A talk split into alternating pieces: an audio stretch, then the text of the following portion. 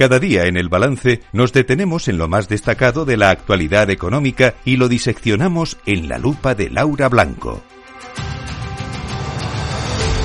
Laura Blanco, buenas noches. Buenas noches, Federico, ¿cómo estás? Bien, se hizo. Iba a decir se hizo la luz, se hizo el acuerdo a las 7 de la mañana. si alguien dudaba que iba a haber acuerdo, que no creo que la lo dudara, lo dudara, ya por fin lo hemos tenido. Hay muchos temas que, de los que hay que hablar de ese acuerdo, mm. pero eh, hay uno eh, que hoy ha tenido un especial impacto, aunque ya ayer se había avanzado bastante en este asunto, eh, que es esa reducción de la jornada a 37 horas y media, que no sé por qué ni tú ni yo nos vamos a querer, pero bueno. Bueno, eh, mira, yo para empezar lo que creo es que eh, Sumar y PSOE con el anuncio de medidas, incluida la reducción de la jornada laboral, pero con todo el pack de 230 medidas que hoy han firmado, ganan el, ganan el relato, el discurso y el tiempo en los medios de comunicación. Y en la era de los medios de comunicación, que estén hablando de ti, aunque sea para criticarte, es una victoria. Eh, porque eh, hoy todo gira en torno a PSOE y Sumar. Y hoy lo que consigue la, alianza, el pacto, los dos partidos que aspiran a estar en el gobierno eh, durante los próximos cuatro años, consiguen que todos estemos hablando de ellos. Y eso, per se, desde un punto de vista mediático, es es una victoria eh, para, a, saber lo que dura. Y es verdad que los empresarios bueno ha habido comunicado ¿eh? de la COE de ATA de, de, están en contra eh, de, de, las medidas. Se ha generado muchísimo revuelo pero cualquiera que haga un repaso por cualquier medio de comunicación hoy sea radio sea medios online sea redes sociales o sea televisión todo el mundo está hablando de esto.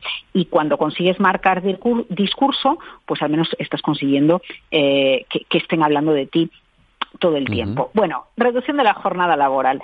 La, gran polémica, porque es evidente que plantear una medida de manera generalizada es completamente inviable. ¿no? Yo creo que en eso eh, estamos todos de acuerdo. Otra cosa es si abrimos un poco el foco de dónde venimos y a dónde vamos. ¿De dónde venimos? Bueno, pues estamos con una jornada laboral de 40 horas, que es la que se va a reducir hasta eh, en el año 2025, ¿no? hasta las 37, hasta las 37 horas y media, desde el año 1983 porque antes de 1983, hasta que se llegó ahí a un acuerdo, la semana laboral era de 44 horas.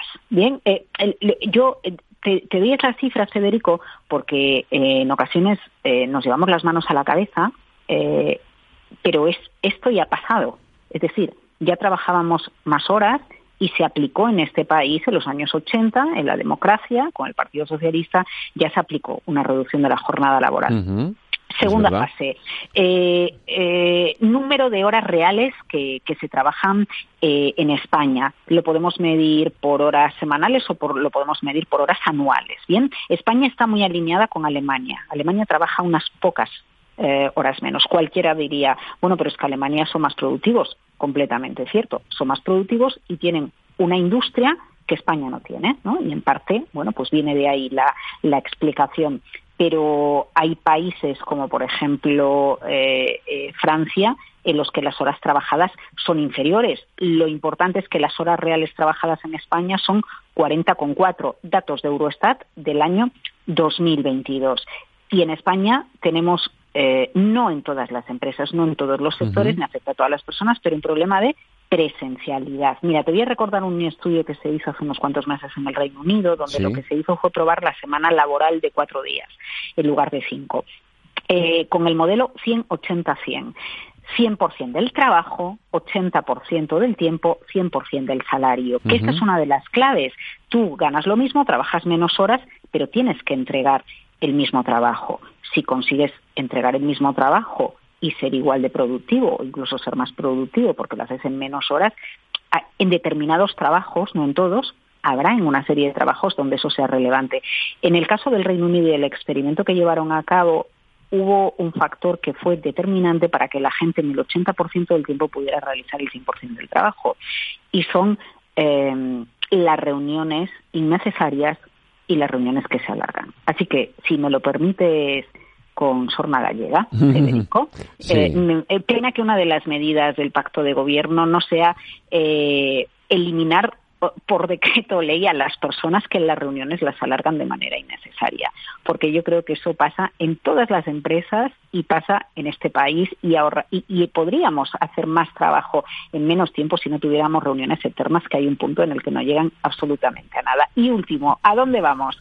Eh, bueno, a lo que vamos. Eh, y lo dicen las grandes universidades americanas y las grandes escuelas de negocio, no hoy, no hoy, dentro de varias mm, décadas o años, y ojo, porque aquí tiene mucho que decir la inteligencia artificial generativa, a medida que vaya cambiando nuestro nivel de productividad y nuestra capacidad de trabajo, vamos de manera global a trabajar menos horas al día y menos horas a la semana. ¿Cuál es el problema? Pues que esta medida en este momento, con una economía desacelerándose, cuando España peca de baja productividad en relación a otras potencias europeas, pues claro, la medida no se encaja nada bien y más que sea café para todos, cuando no tiene nada que ver atender un bar, atender un hotel, sectores vinculados a los servicios, atender em, un, bueno, pues una tienda en un centro comercial o, un supermercado que atenderá la industria, donde, por ejemplo, la robotización o la industria 4.0 te va a permitir jornadas laborales de menos tiempo, claro. Efectivamente. Eh, hay una parte de todo esto, que es decir, la parte del, debate sobre si realmente la medida es buena, no es buena, si conviene, si va a afectar hmm. negativa o positivamente eh, a, la, a, la, economía española, que es el de se ha hecho sin el acuerdo o sin haberlo hablado con los agentes sociales. Y yo ahí, hmm. fíjate hmm. que también pienso que esto debería de, de hablarse con ellos, aunque yo entiendo que, que, eso es algo que tendrá que venir, ¿no? Si es que llega a haber un gobierno de coalición, que no lo pongo en duda. Bueno, lo primero, em, eh, estas son las medidas del pacto de gobierno.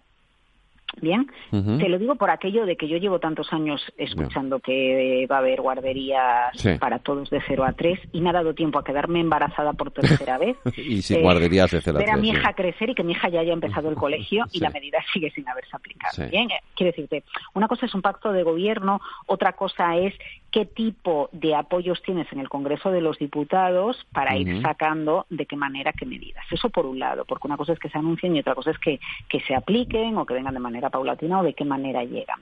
Y efectivamente tiene razón, lo idóneo y lo ideal eh, para cualquier ideología es el diálogo y que las medidas se anuncien en el marco del diálogo. Pero fíjate que, igual que con el tema de, la amnistía, eh, bueno, pues yo creo que, que Puigdemont y los suyos están intentando marcar territorio eh, con, sus reclamos, eh, no recurriendo a los agentes sociales, a los que obviamente con una medida unilateral vas a enfadar.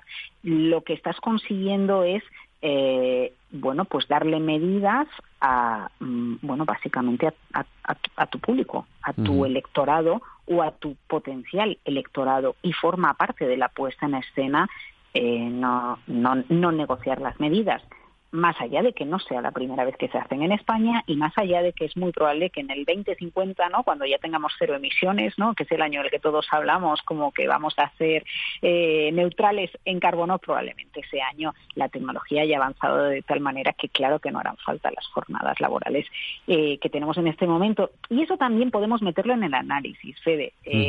Al final, cuando una medida eh, cambia eh, las reglas del juego, eh, en general las rechazamos, ¿no? Porque, porque no es lo que hay, porque no es lo que se habla, ni qué decir tiene cuando se le pidió a los bares que tuvieran un espacio exclusivo para fumadores, ni qué decir tiene cuando se empezó a prohibir eh, fumar, ¿no? No sé si ah, recuerdas, o cuando se llegó a limitar la, velocidad, algo que ya se había hecho en los 70 durante la crisis del petróleo y era para que ahorráramos energía, ¿no? La primera reacción, aquí la única medida que yo creo que no ha tenido rechazo en España fue la que no hubiera mili obligatoria, ¿no? Que eso lo retiró Aznar y me parece que no tuvo ni absolutamente ningún comentario al respecto.